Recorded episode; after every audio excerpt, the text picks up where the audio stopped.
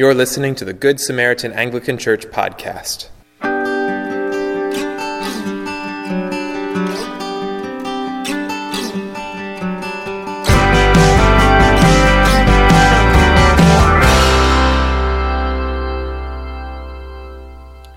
The following sermon was recorded on December 23, 2018.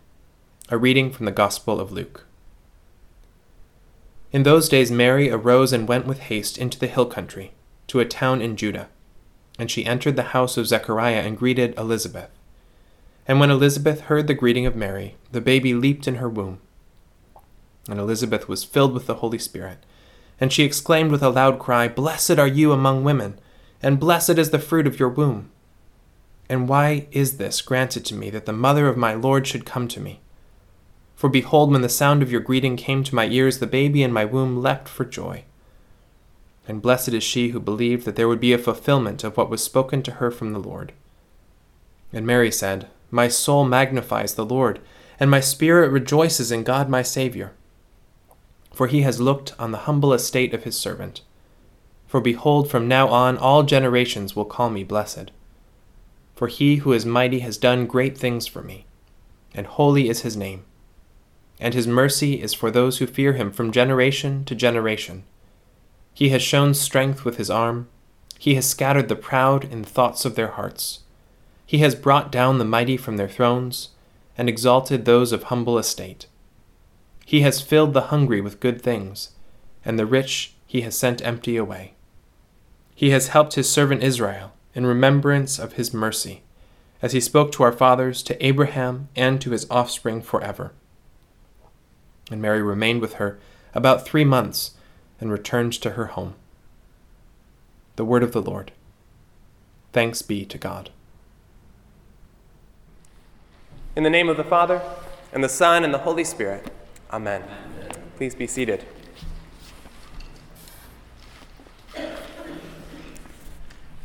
Well, cousins. How many of you remember playing with your cousins as a child? I certainly do. And how many of you remember as parents watching your children play with their cousins? There is a great joy in that. We had the, the blessing of having my brother and his family with his two young children uh, come to visit us a couple weeks ago. I know some of you got to meet them when they were here. And it was so wonderful to see our kids and their kids playing together for the first time really since we've moved down here. It's been more than a year and a half now. And we hadn't seen them in such a long time. And so to get the cousins back together, to get them playing with one another, was truly a joy to behold. And Joseph and Eli, uh, our Joseph, their Eli, are about the same age. They were born within just a couple of months of each other. So Carrie and my sister in law were pregnant at the same time. Uh, and that's an experience we've had a couple times with, uh, with both my sister in law and also with Carrie's sister to have both of them pregnant at the same time, and to be thinking forward about what these cousins will be like as they're playing together when they get older. And that's a little bit of the experience we see between Mary and Elizabeth today as Mary goes to visit Elizabeth. They're both pregnant. They're, we don't exactly know what their relation is. They're not sisters. Elizabeth was quite a few years older than Mary, um, but they were relations of some sort. They were kinswomen. And so we see these two kinswomen meeting together, both pregnant, both expecting children, and wondering about what the future of these children will be like together.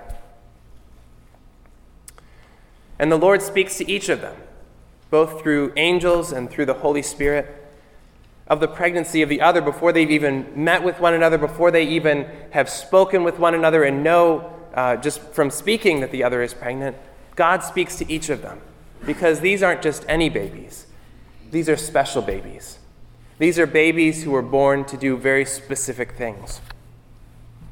John the Baptist, of course, is Elizabeth's child. And John the Baptist was to grow up to point the way to the Lord. We've been talking about him a lot during the season of Advent, and this is really his time of year as we, think about John the Baptist. He is the voice of one crying in the wilderness, Prepare the way of the Lord, and make his paths straight as we prepare in the season of Advent to receive Christ at Christmas. These are the words that we think about. And so John the Baptist was the forerunner of Jesus. And Jesus later says of John the Baptist, Of all the men born of women, there is no one greater than John the Baptist. That's a pretty high statement to make about someone. And John the Baptist was a prophet, so that puts him on the level of people like Elijah and Moses. He has a great importance in salvation history. Why? Because of his proximity to Jesus. He is the one that comes just before Jesus comes, literally, like six months before Jesus comes. And as they grow up, they probably grow up somewhat separately, but John recognizes Jesus, and we'll talk about this in just a few weeks at the baptism of, of Jesus by John in the Jordan River. And they have this history together, this meeting together.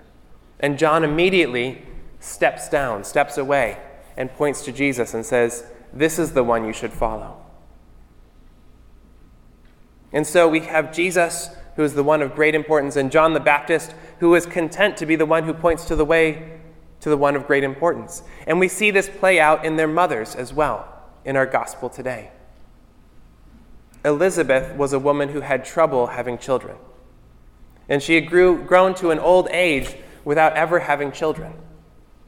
This reminds us of the story of, of lots of women in the Old Testament, but probably chiefly of Sarah, who was 90 years old when she finally conceived and had Isaac. And so Elizabeth is an old woman, and she has this child that she's now pregnant with. And she was perhaps nervous about uh, maybe even losing the child because she waits six months, no, five months, before telling anybody about this baby. And so when Mary comes and shows up at her doorstep, it's only been less than a month since she announced to everyone that she was having a baby. And so you can think about what might have gone through her head. You can think about how there might have been, you know, some jealousy in Elizabeth. Because Elizabeth had waited so many years to have this child. This was her moment for joy. This was her moment to shine. This was her moment to have a baby when so many of her other children or other friends had had babies all along the way. She was the one who hadn't had a baby. And this was her moment. And now her young cousin Elizabeth comes with child, and Elizabeth knows that the child that is in Mary is to be greater than the child in her womb. So, in our natural humanness, we might put ourselves in those shoes and, and think, well, she might have been jealous. But the remarkable thing about this story is that there's no hint of jealousy in Elizabeth's words, in Elizabeth's greeting. It's all joy. The Holy Spirit comes upon her. She knows immediately that Mary's pregnant, and she knows immediately that the child that she's pregnant with is the Lord, Jesus Christ, the Messiah, the one who was to come. And she has joy for Mary, just as she continues to have joy for her own child. Elizabeth certainly could have been jealous. She could have been jealous at Mary stealing her thunder. She could have been jealous that Mary was chosen to bear the Son of God, whereas she was chosen to be the mother of the forerunner to Jesus. But instead of jealousy, we see this joy. Elizabeth was overjoyed to be a mother, and she was content with her circumstances, and that allowed her to have joy for Mary as well because joy isn't a quantifiable thing. Joy isn't something that, you know, if you, if you spend out too much joy, you, you lose it because, you know, you've run out of joy. Joy is something actually that bubbles over and overflows. And so when we have joy for others, it actually brings joy for ourselves as well. Especially when we refrain from jealousy at the blessings of others when we have joy for others in their, in their blessings, we can have even more joy for ourselves in our own blessings. But now let's turn to Mary. Now, for Mary, I don't think jealousy would have been the temptation, but perhaps pride might have been. But equally remarkable about this story is that there's no hint of pride in Mary's words as she sings this great song, the Magnificat. You can imagine the range of emotions that Mary must have felt being chosen to be the mother of the Lord. Think about what it must have been like when Gabriel comes to her and, and tells her this wonderful news. that she's going to have this child. You can think of a lot of emotions. You can think of some fear, perhaps. She was young. Was she ready to be a mother? Maybe even more fear over the fact that she was unmarried and engaged to Joseph. So, what would Joseph think? That now that she's, she's pregnant, she knows how she got pregnant. It was the Holy Spirit, but Joseph doesn't know how she got pregnant. What's Joseph going to think? What are the people in town going to think? Will they stone her? That's what they tried to do to the woman, woman caught in adultery later when Jesus greets her in, in his ministry. Would they stone Mary for being pregnant without being married? And she was probably poor. How is she going to take care of this child? What if Joseph decided to leave her and she was on her own with a child? How would she take care of herself and this child? But despite her circumstances, despite all of this, I could see more than anything else the temptation to pride. This angel appears to her. After she gets over the fear factor, he says, Don't be afraid. Don't be afraid this shining man with lots of light all around him. You can, you can imagine that that might be a scary experience, but after she gets over that, he calls her a highly favored one and tells her that she is going to be the one that God has chosen to bear his son. That's a pretty amazing calling to, to have. And so you could see her getting puffed up about that. God chose me for this? That's amazing. I wonder why he chose me. Well, it must be because I'm so great. But in fact, when Gabriel comes, he says, Hail Mary, full of grace, or highly favored one. It's God who's looked on favor, looked with her, looked on her with favor. It's not because of what she's done, it's because of what God has done in her. And in fact, that's true for all of us as well whatever accomplishments we've achieved, whatever good things have come to us in life, you might be able to see some element of, of hard work in your life, but overall, it's the Lord who's blessed you with those things, and it's the Lord who's given you the talents to achieve them. It's the Lord who's the giver of all good things. And so, pride isn't the place that we go, but gratitude, thanksgiving for what the Lord has done for us. And that's where Mary goes too. She doesn't go to the place of pride, she goes to the place of humility and gratitude. She says at Gabriel's greeting, Behold, I am the servant of the Lord. Let it be to me according to your word. She humbly accepts this gift that God wants to give her. And she calls herself a servant. The Greek word here is doule, which literally means servant or slave. Sometimes you hear it translated as handmaiden. It's the same idea. It's a servant or a slave. She puts herself into a lowly place. She knows where she is with respect to God. She is God's servant. And that's who we should be too, as we follow her example. When we put ourselves in this place, we have a proper orientation towards God. And it's just as Jesus says a little later in this same gospel in chapter 14. He talks about what it's like when you go to a banquet and you see all the, all the places. And in, in this time and this age, the seating at a banquet was very important. Sometimes it is in our own day, but it was even more important in Jesus' day. And so he's talking about what you should do when you go to the banquet. Where should you sit down? And he says, even though you might be tempted to go to the highest place, don't go there because you might be asked to go sit lower and then you'll be embarrassed. But this is what Jesus says He says, But when you're invited, go and sit in the lowest place, so that when your host comes, he may say to you, Friend, move up higher. Then you will be honored in the presence of all who sit at table with you. For everyone who exalts himself will be humbled, and he who humbles himself will be exalted. We want at all times to humble ourselves before the Lord, to recognize His blessings and to be thankful for them, but not prideful in them. Because it's not we who create the blessings, it's God who creates the blessings. So, why does God choose a humble, poor, unmarried woman to be the mother of his son Jesus? You would think, you know, being God, he'd want his son to go to a place that was fitting for a king. Maybe he could be born into Herod's palace, or maybe he could be born into one of the Gentile palaces. Those might have been even more glorious. But no, God chooses, chooses for his son to be born to a poor woman who happened to be traveling at the time to a far off city where there was no room in an inn. And so he was born and placed in a manger where the cattle feed out of a trough. That was the beginning for Jesus, the Son of God. And I think it's because God wanted to identify with the poor, because the poor are people who know that they need Him.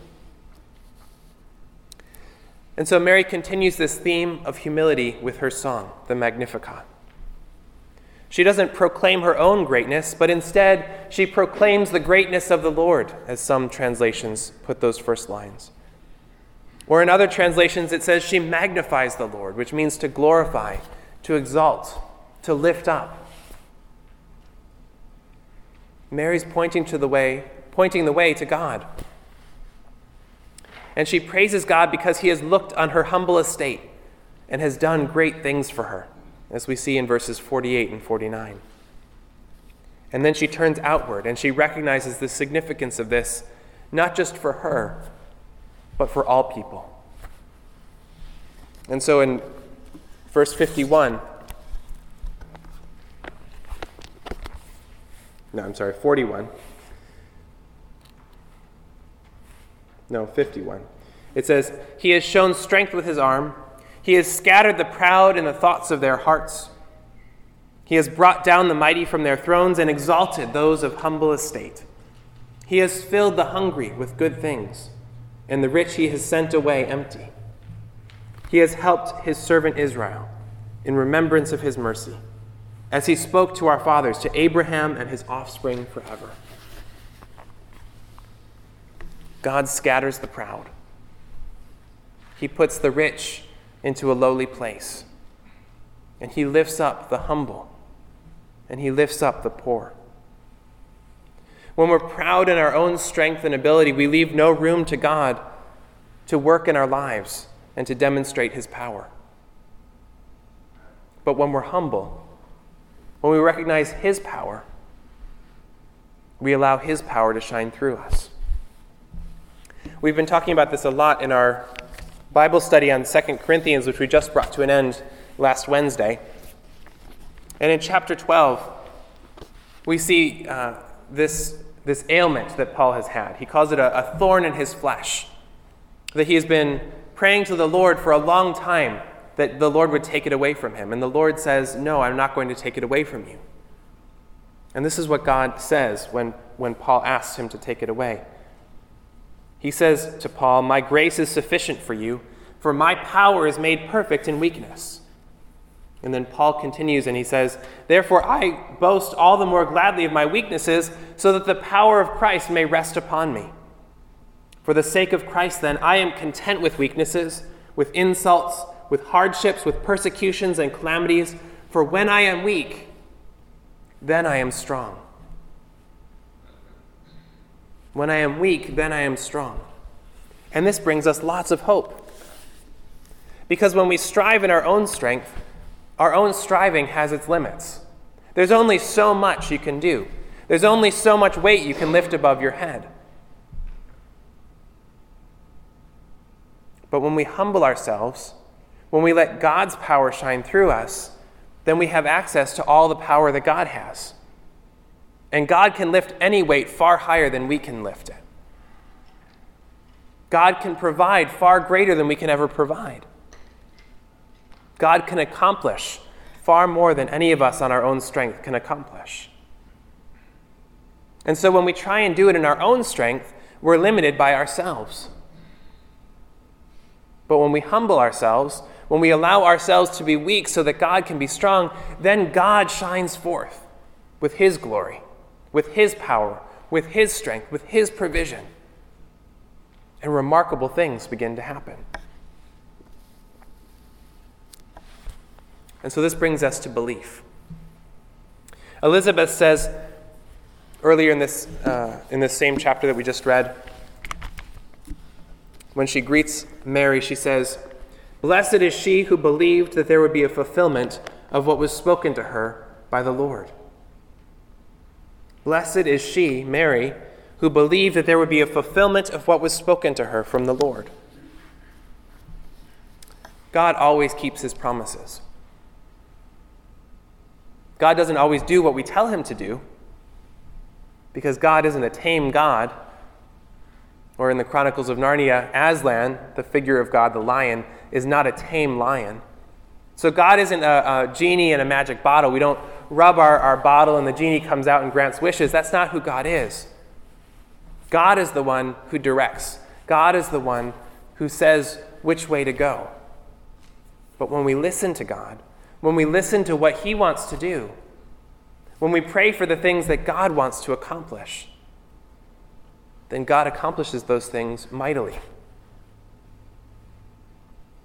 God told Mary through Gabriel that she would bear God's son. She, a virgin who had no husband, she was going to have a baby, and the baby would be God's own baby. Now, how many of you women, if an angel appeared to you and told you that, would, you know, you know, does that make sense? Is that something that's going to happen? It might require a little bit of belief for that to, to, to take root in your heart, right? It might take some suspending of disbelief for that to happen, right? And sometimes God is going to tell us some pretty wild things that He wants to accomplish, maybe even through us. And so when you think about that and you think about your own strength and you think, well, there's no way I could ever accomplish that, we can quench the Spirit of God. But when God tells us He wants to do great things through us, and we believe Him, and we put our trust in Him, we have faith in Him, we see wonderful, amazing things happen.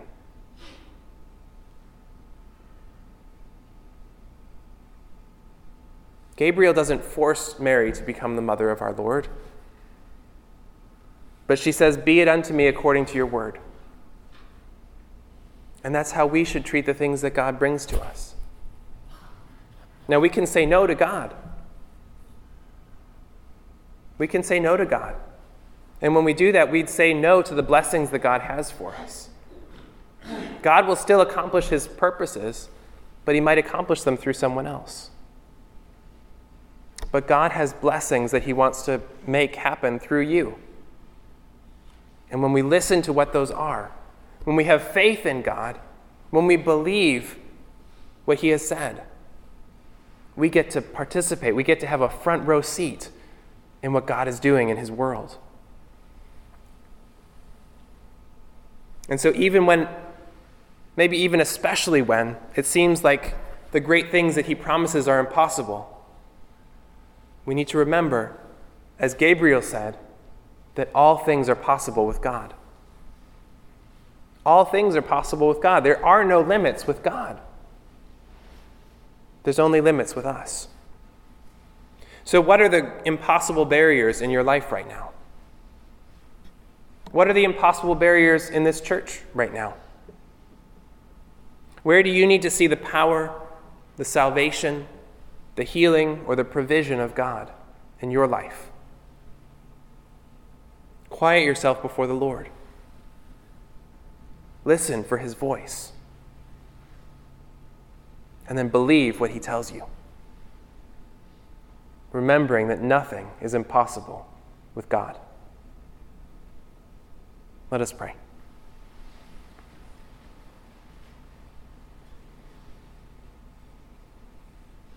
Lord, you are mighty. You are powerful. And you've accomplished some amazing things throughout the years that you've created this world. We thank you for the examples of your power that you give to us in the scriptures. We thank you for the examples of your power that you've demonstrated in our own lives. And so we pray, Lord, that you would help us to hear your voice in our weakness. Lord, we pray that you would take away any anxiety that we fear over appearing weak before others. We pray, Lord, that you'd help us to be comfortable and content in our weakness. And we pray, Lord, that you would bring to fruition those things that you desire to do in each of our lives. Help us to believe you. Help us to trust you. Help us in our unbelief. For you are great, and you are good, and you love us. Thank you for your Son, Jesus Christ. Thank you for this season as we prepare to remember his incarnation, how he took on flesh to save us. Help us to humble ourselves before you so that you may lift us up. In Jesus' name we pray.